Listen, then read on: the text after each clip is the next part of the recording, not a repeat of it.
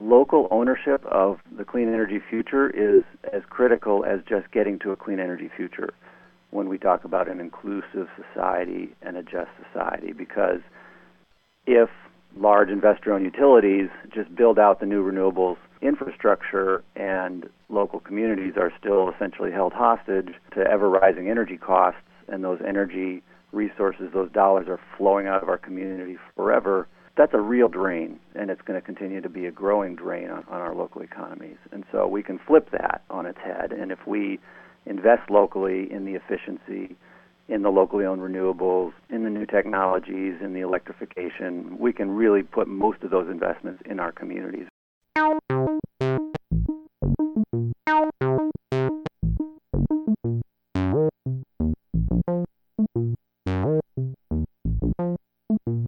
Welcome back to the Rise Up podcast, where we want to help put the good people of the Midwest to work building the energy economy of the future. I'm Jordan Pooples.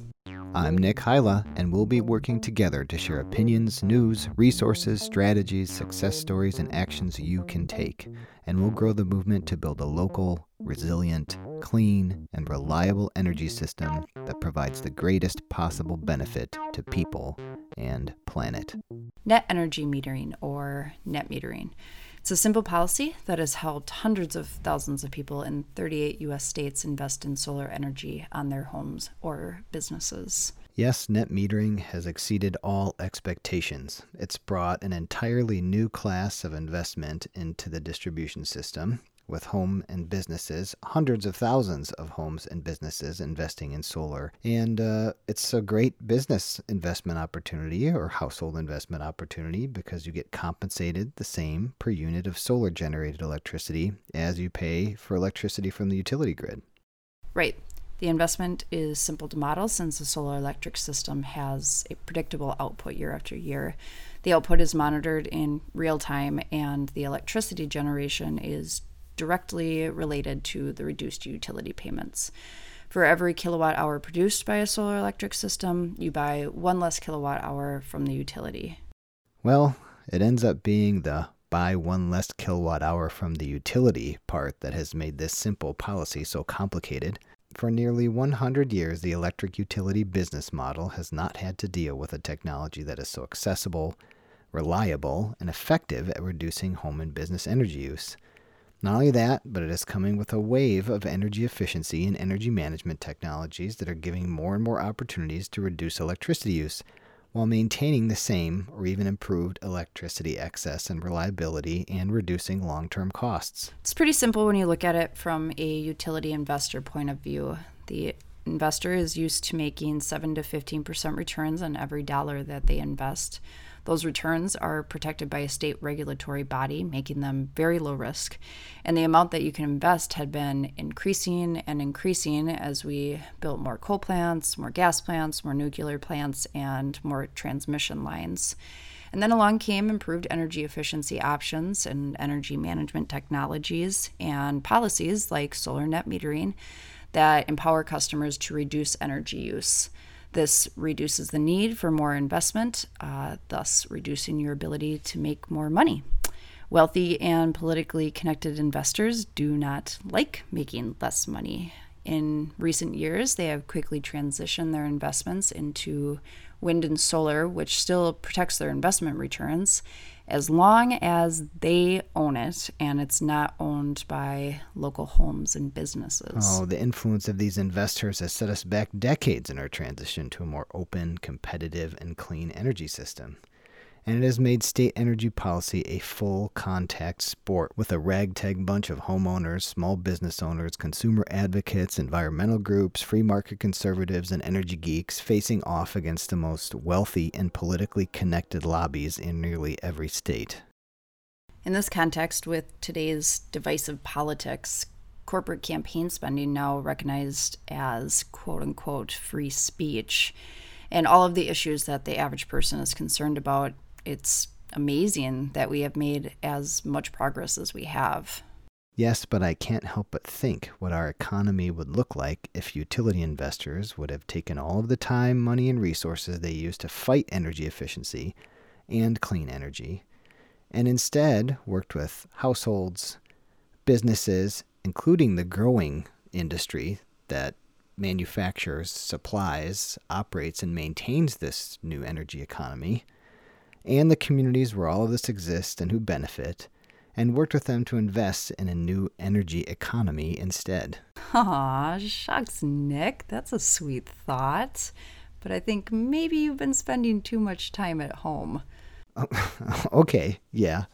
It's important to live in the real world, but here is a relevant and timely example from the real world. In July of last year, that's the year 2019 for those of us stuck in the coronavirus time warp, the state of Ohio passed legislation that gutted the state's renewable and energy efficiency laws while bailing out several coal and nuclear plants.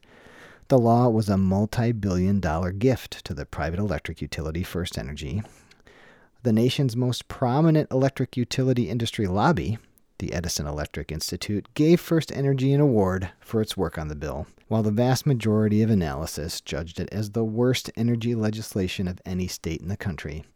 Well, as it turns out, the FBI just arrested the bill's author, the Ohio Speaker of the House, Larry Householder, for being complicit in $61 million in bribes doled out by FirstEnergy to pass the legislation.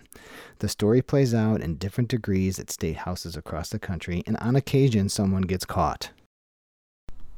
Yeah, not a good look for electric utilities in the Midwest at the moment. Similar situation is playing out in Illinois as well. Curious, Nick, what do you think it would be like today if, say, five or ten years ago, electric utilities would have used their influence and human capacity and resources to fully support a transition to a more distributed and locally owned energy economy?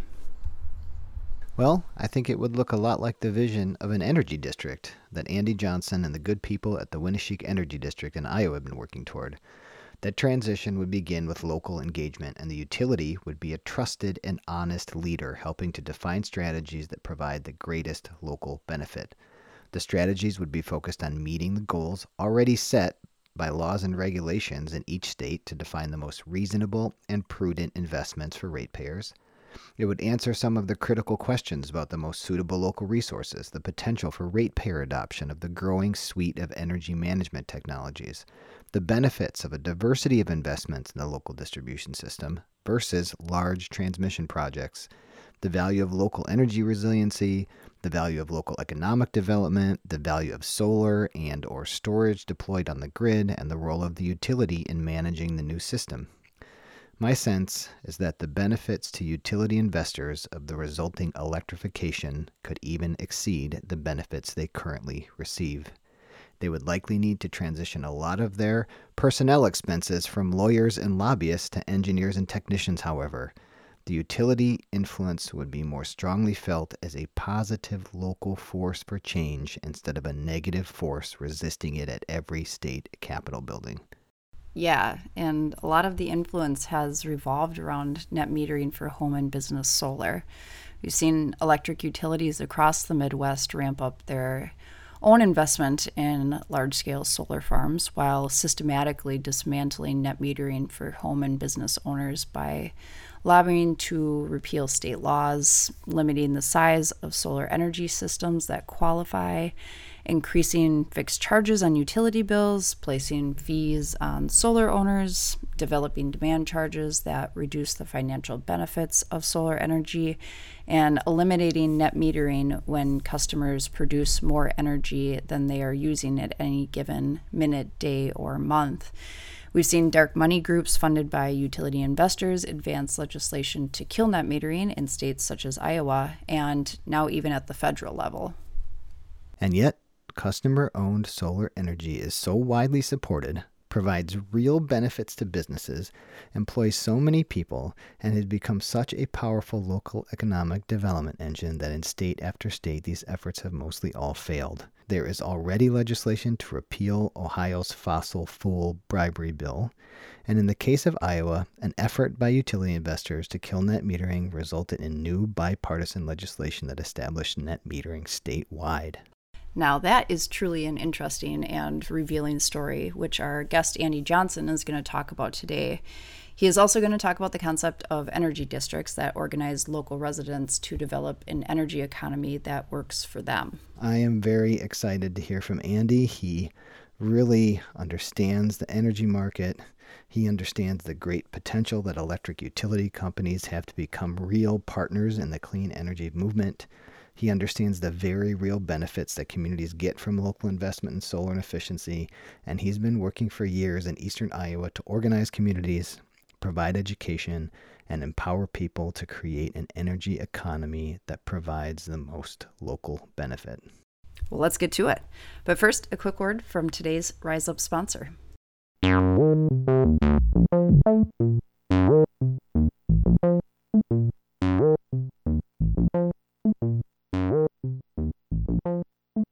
Today's episode is brought to you by Speed Solar.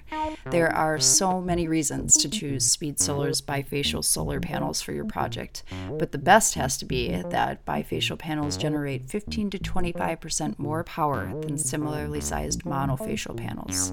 More power means a faster return on your investment. In fact, Speed Solar believes that bifacial solar technology is so much better that that's all they sell.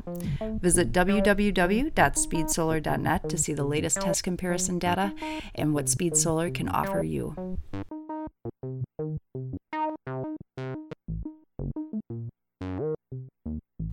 And if you want to join our growing coalition of businesses, individuals, organizations, jurisdictions, and workforce development partners working together to create a groundswell of support for common sense, strategic, and swift policy action to put the good people of the Midwest to work building the energy economy of the future, please consider supporting the Rise Up Midwest movement through both sponsorship and partnership. For more information, please visit www.riseupmidwest.org or email us at info at riseupmidwest.org. Today, we're excited to welcome Andy Johnson to the Rise Up podcast. Andy is the co founder and director of the Winneshiek Energy District, a nonprofit dedicated to leading, implementing, and accelerating a locally owned, inclusive, clean energy transition in Winneshiek County, Iowa. For over 25 years, he has worked in sustainable agriculture, private lands conservation, community development, and clean energy, both here in the U.S. and abroad. Thank you so much for joining us today, Andy. We are really excited to have you. Thanks for having me. So, first things first, how are you doing there in Decorah in the midst of all of this? Well, we're doing pretty well. Our organization is, we've certainly seen some changes and made some adjustments. Public gatherings are, are not advised, so we're not holding public events as much, but we do move those virtual, and so we've done online solar fairs and online talks technical assistance I'll talk more about later, but you know we do energy auditing, energy planning, technical assistance. Some of that is slowed down, but some actually can continue. For example, farm energy assessments. You know, one energy specialist and one farmer can walk around a farm pretty easily with social distancing. So actually, some of our work continues, but we've certainly seen some some changes and made some adjustments. Well, I'm so glad to hear that you're doing well and Obviously, strategic responses and resource and message pivoting is of the utmost importance right now, and I'm glad that you've been able to successfully accomplish that within your organization. So, you had alluded to this a bit as you were responding, but I'd love for you to elaborate on what an energy district is and how it has helped to advance energy efficiency, solar and wind energy, and grid resiliency in Iowa. I'll try and start with the concept a little bit. We are, at this point, non governmental, so an energy district is a nonprofit. I'll start with that. We're moving towards the idea of being a little bit more of a quasi governmental legal entity.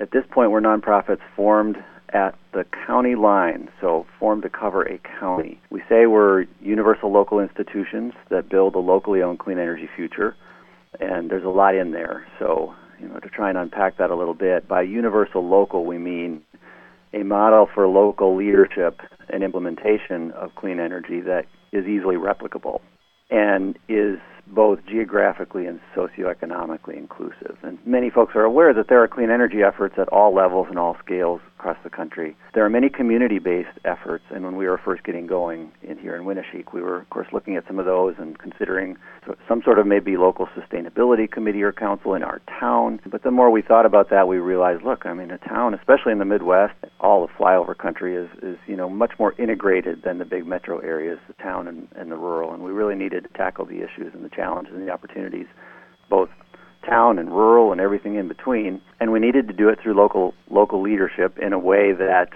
created an institution, not just a committee or a council, tried to institutionalize this process that promotes both local ownership, local leadership, and then allows for replication. You know, to unpack the how you do the lead and accelerate a locally owned future, clean energy future, we also really believe in a couple key concepts, and one of them is technical assistance. Every home, household, farm, business, governmental entity pretty much everyone knows that there's a lot of opportunity out there to save energy and save money. You know, we hear that, we've heard that over and over much of our lives.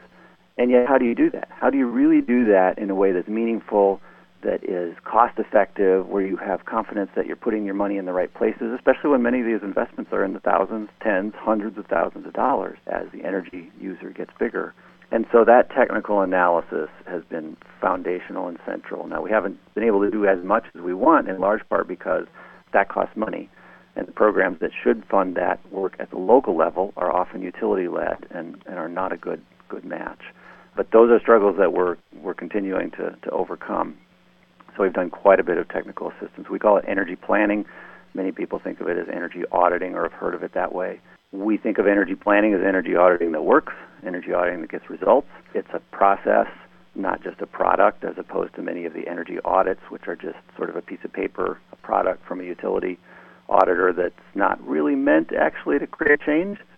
It's not in the interest of utility to reduce the sale of their principal product. So this isn't a knock on all utilities. There are utilities that have done really good energy efficiency programs, but most of them it's not really in their interest. So an energy district attempts to, to lead and build that local ownership. So that's the other really key principle I want to mention. Local ownership of the clean energy future is as critical as just getting to a clean energy future when we talk about an inclusive society and a just society because if large investor owned utilities just build out the new renewables infrastructure and local communities are still essentially held hostage to ever rising energy costs and those energy resources, those dollars are flowing out of our community forever, that's a real drain, and it's going to continue to be a growing drain on, on our local economies. And so we can flip that on its head, and if we invest locally in the efficiency, in the locally owned renewables, in the new technologies, in the electrification, we can really put most of those investments in our communities rather than letting them flow,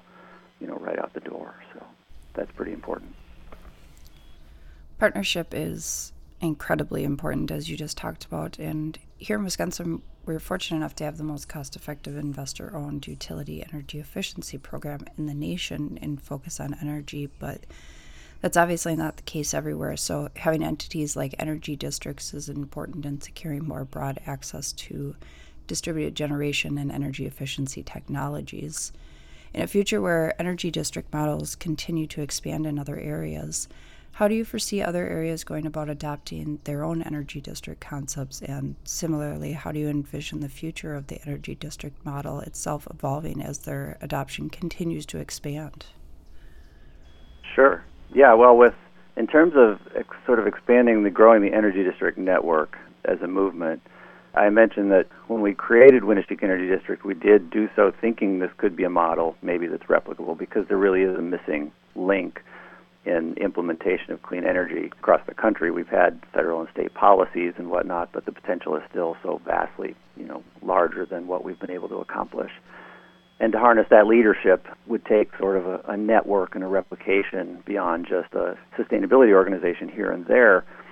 But at the same time, we knew that that wasn't our job. We're starting a brand new little nonprofit. We actually had to just get to work and sort of do the hard work on the ground in our community. And that went on for about five years. So between about 2010 and 2015, we really did just focus on our work locally, mostly technical and communications, community engagement, market transformation, which is really important. But so about 2015, though, we started having conversations with folks in our neighboring counties, many of whom, some of whom we had already started serving because some of our services were spilling over the county lines, and that was just fine as long as we could do it and there was interest and, and sort of demand people were coming to some of our events, you know, solar fairs and energy efficiency workshops. So then those conversations started happening with champions in our neighboring counties saying, hey, maybe we should try to do that here. The services you're providing are great, but they're not local to us. You know, we have local champions. We can work together. And so we started that coaching role as well. And we did that for the first two or three new energy districts and in some of our neighboring counties in northeast Iowa. It was mostly just sort of us at Winneshiek here, reaching out, providing that. Well, here's the process we went through. Here's, here's the logistics of starting a nonprofit. It's not that hard. Here's some of the early activities you can do, of course, that are relatively low resource need. All nonprofits, of course, struggle with resources. We actually had a great partner. We've had many partners. One of them was the Community Foundation of Greater Dubuque. So this is a regional community foundation here in northeastern Iowa. Stepped up and said, you know, we'd we'd like to help with that outreach as a convener. Together, we pursued some funds and moved towards the establishment of an association. So just a couple years ago now, we really were in the process of forming what is now the Clean Energy Districts of Iowa, CEDI. So that's our legal association the challenge of this model, it's built off local champions, and local champions are everywhere. And that's what we're seeing really with the Energy District network growth. Champions, you know, the networks, people have their own networks, and we're all part of a lot of networks and, and throughout our states and beyond. And so then people learn about the model and say, oh, you're involved in an energy district. Yeah, I've heard of that. Maybe we should do one here. And so then people are helping each other think through this process and what it might take. And and that is tremendous because there are champions everywhere, and I think what a lot of us involved in the clean energy community have known for a long, long time is that these champions are everywhere, but where are the tools to enable them to make a big difference, to make change happen? And so this really gets at that fundamental question how does change happen? And uh, obviously, in most of our culture and society, we look to the policymakers. We think we need the big federal laws or the state laws to make that change happen. Those are important. I'm not reducing the importance of that at all, but I am a believer in the the idea that change really does start with people's hearts and minds and communities.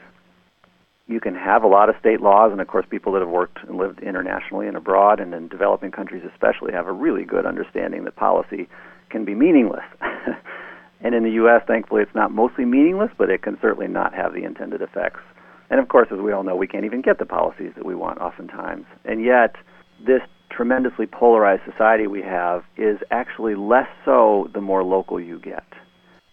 And that doesn't mean we don't have troubles in even all of our rural counties and communities, but people have a tendency to have higher trust in their local institutions and to actually have much more of a can do attitude, I think. And so what energy districts are doing in a way is creating an institution, creating a structure that people can organize around and within and say, let's do this. It's both a soapbox, but it's not just a preaching soapbox, it's a doing institution. We've got to get the resources to get the boots on the ground to help people understand their opportunities in efficiency, in, in renewables, in locally owned solar, in all kinds of other aspects of this. And so that's where really, as we look at expanding across Midwestern states and just even within Iowa, to turn this into a real network that is effective at every county and not just a group of people organized but without resources, we probably need to follow some sort of that original soil and water conservation district model, which essentially is a public partnership. SWCDs were created by authorizing legislation that states passed that allows leadership at the county level to create a district that then becomes a locally elected entity and is legally recognized, and federal and state resources pass through that. They are the local implementers. In many ways, we, Winneshiek, as a nonprofit, is a local implementer, but we don't have that legal recognition by the state so that we don't just automatically get the resources flowing down to us. If every energy district right now just continues to be a nonprofit, all sort of competing for some of the same small minimal grant funds and trying to do local fundraising, we will never really get where we need to be. So, pursuing the development of model state authorizing legislation for energy districts on the one hand, and on the other hand, pursuing a robust financial resource mechanism for funding those energy districts. Now, those can be the same issue, of course, but they're a little bit different, mainly because the financial side, of course, for everyone to think, oh, wow, you're going to create a new bureaucracy at the local level everywhere. Well, we can address that issue. And then you're going to ask for new public funding for it. Well, we can address that issue too. The new local bureaucracy thing, some people might see it as a bureaucracy, but really it's not a mandate. So in water districts and energy districts now are not, there's no mandate there. It's an opportunity. And if locals want to organize and put the put the shoe leather and the elbow grease into creating an energy district, that's essentially what authorizing legislation would would enable. That that would then be similar to a soil and water district, which which has minimal state resource needs, um, an authorized activity, and then sort of a legal entity. Now, how are you going to fund it?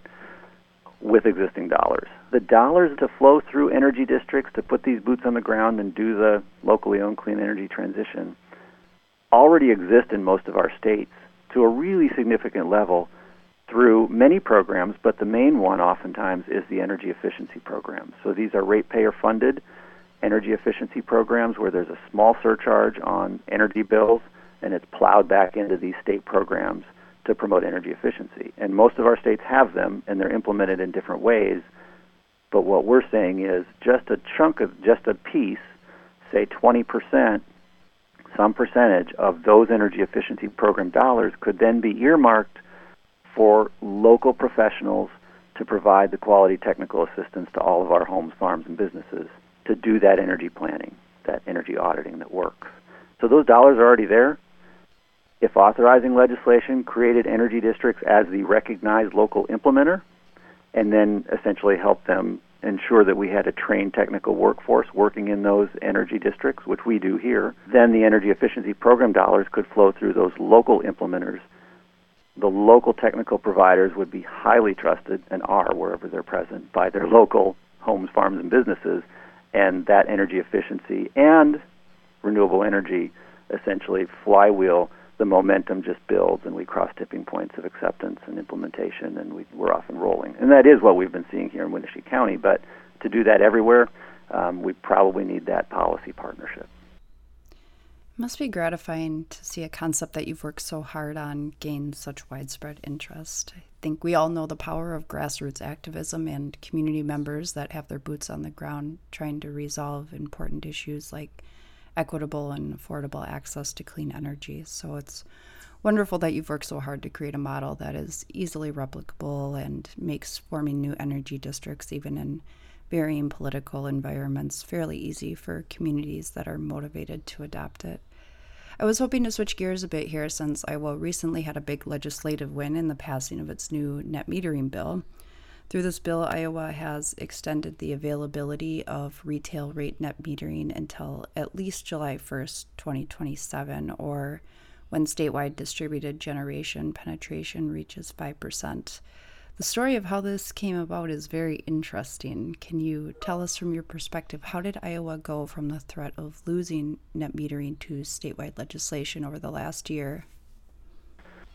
Yeah, like any major legislative victory, there's a lot of sub stories to it, and this one really does go back many years. And just a very few highlights of that include we had what was called the distributed generation docket from 2014. It lasted three years to 2017, where the state utilities board it was a it was an investigative docket. It wasn't a specific rate docket, but it was investigating issues around net metering and interconnection and what was fair and what was just and what the utilities were saying and what the advocates were saying. And we were even just a small nonprofit. We actually jumped into that docket. It was one of our first regulatory experiences. And we had tremendous input actually from local customers and businesses and communities from Northeast Iowa here because we had, had really been on this acceleration train of, of both efficiency and locally owned solar. That docket, essentially, the outcome was the utility board at that time told the two big Iowa investor owned utilities, Alliant and MidAmerican Energy, which were trying to overturn net metering, basically the utility board said, we just don't see the problem here, folks. and this was a Republican appointed dominated utility board. They said, penetration rates are really, really low. All the potential negative impacts on the grid or on your economic, just maybe if they're going to come about, it's going to be a long ways down the road. So just keep doing this essentially net metering. They allowed some revisions, which weren't great, but it was mostly still essentially effective net metering. That was a big victory, actually, for Iowa advocates at that time. A year ago, then, essentially the utilities came back, and this was led, we believe, by MidAmerican Energy with a legislative effort, and it was it appeared to be a done deal. It was essentially an overturning of net metering legislatively, and the establishment of all kinds of onerous charges, fixed charges, and fees, and of course done under the guise of very positive-looking sort of rates and languages. But the goal was to overturn net metering. And we, everyone thought that they had it wrapped up, locked up, because leadership in the House and the Senate in Iowa were apparently gunning for it, and it sailed through the Senate really quickly. And we were, you know, we we all expected something like this might come, but they waited actually into the term to drop it, and then it was moving fast. Well, it got hung up in the House, and for many, many different reasons. But the advocacy community had built quite a network already of strength. We've been working on this for years. We've been building partnerships with ag groups, including the pork producers. We've been holding tours where both Democrat and Republican legislators, these are informational solar tours, not partisan tours, had attended for many years. And so there were actually many representatives in the Iowa House who were solar owners. there were many on both sides of the aisle who said, "Wait a minute, this doesn't look quite right."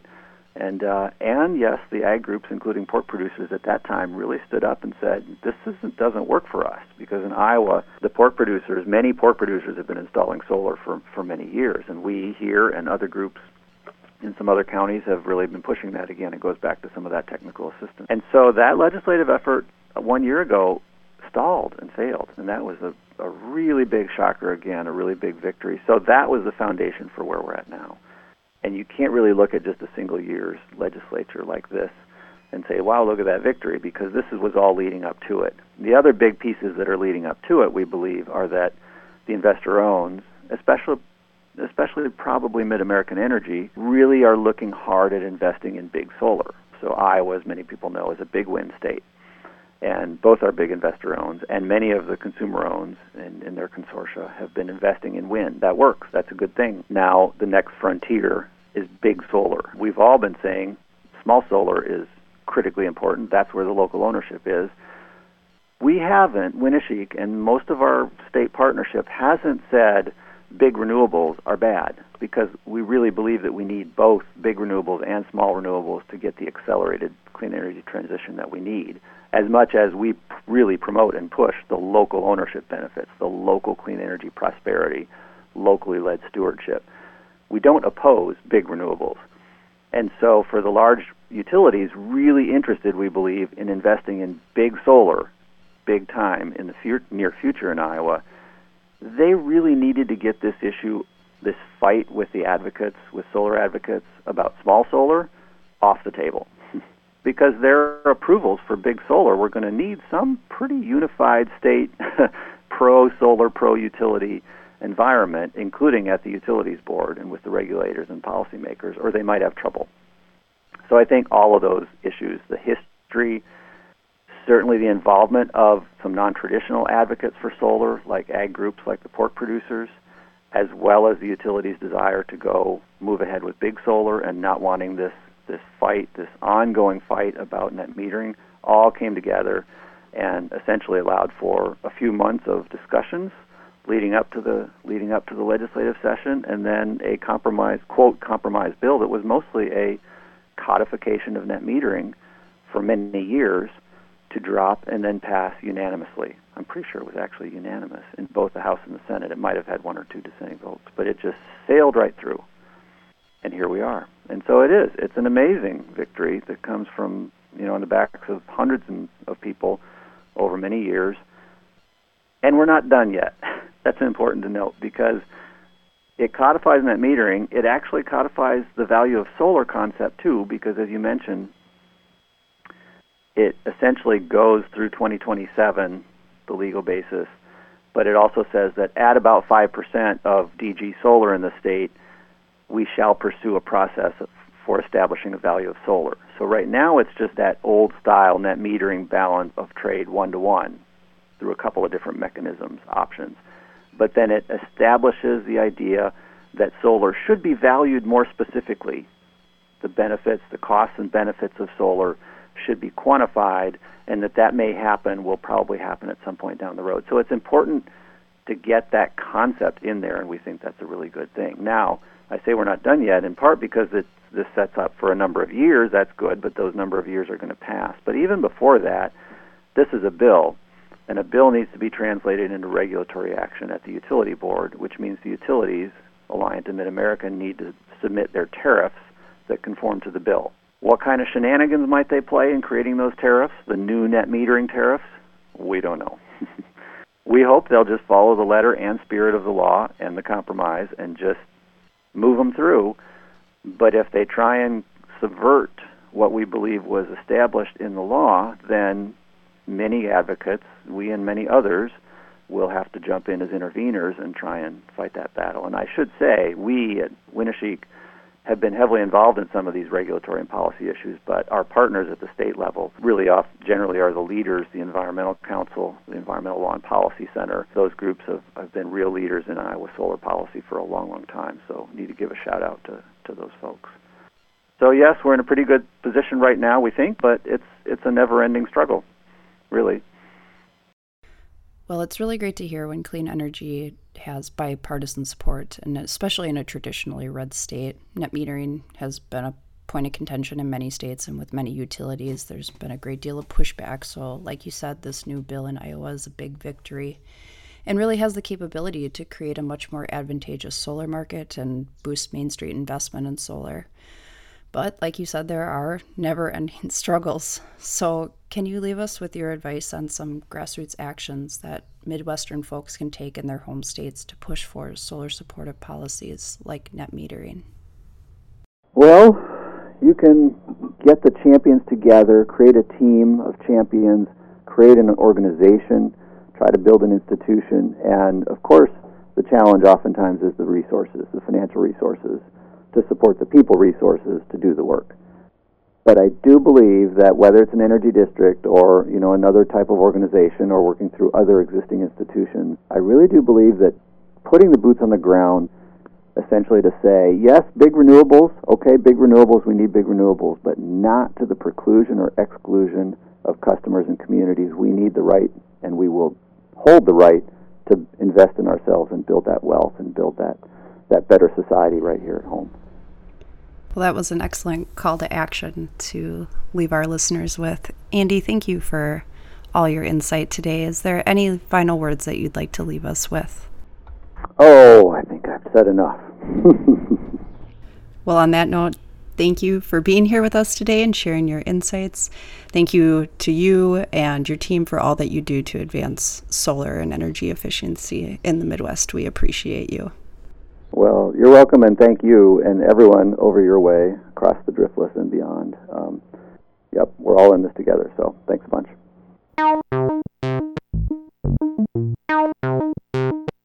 Be sure to tune in to upcoming episodes of Rise Up to hear important insights and timely updates from the experts that are working in and on the pressing issues that affect your access to clean energy.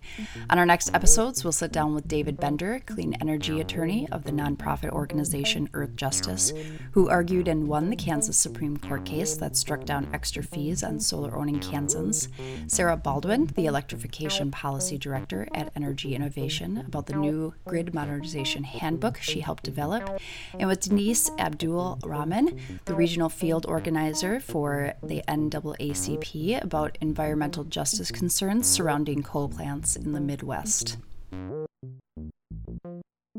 The Up podcast is powered by the Midwest Renewable Energy Association, a nonprofit organization out of Custer, Wisconsin, whose mission is to promote renewable energy, energy efficiency, and sustainable living through education and demonstration. To learn more about MREA and its programs, including renewable energy training, Grow Solar, and the Solar Corps, please visit www.midwestrenew.org.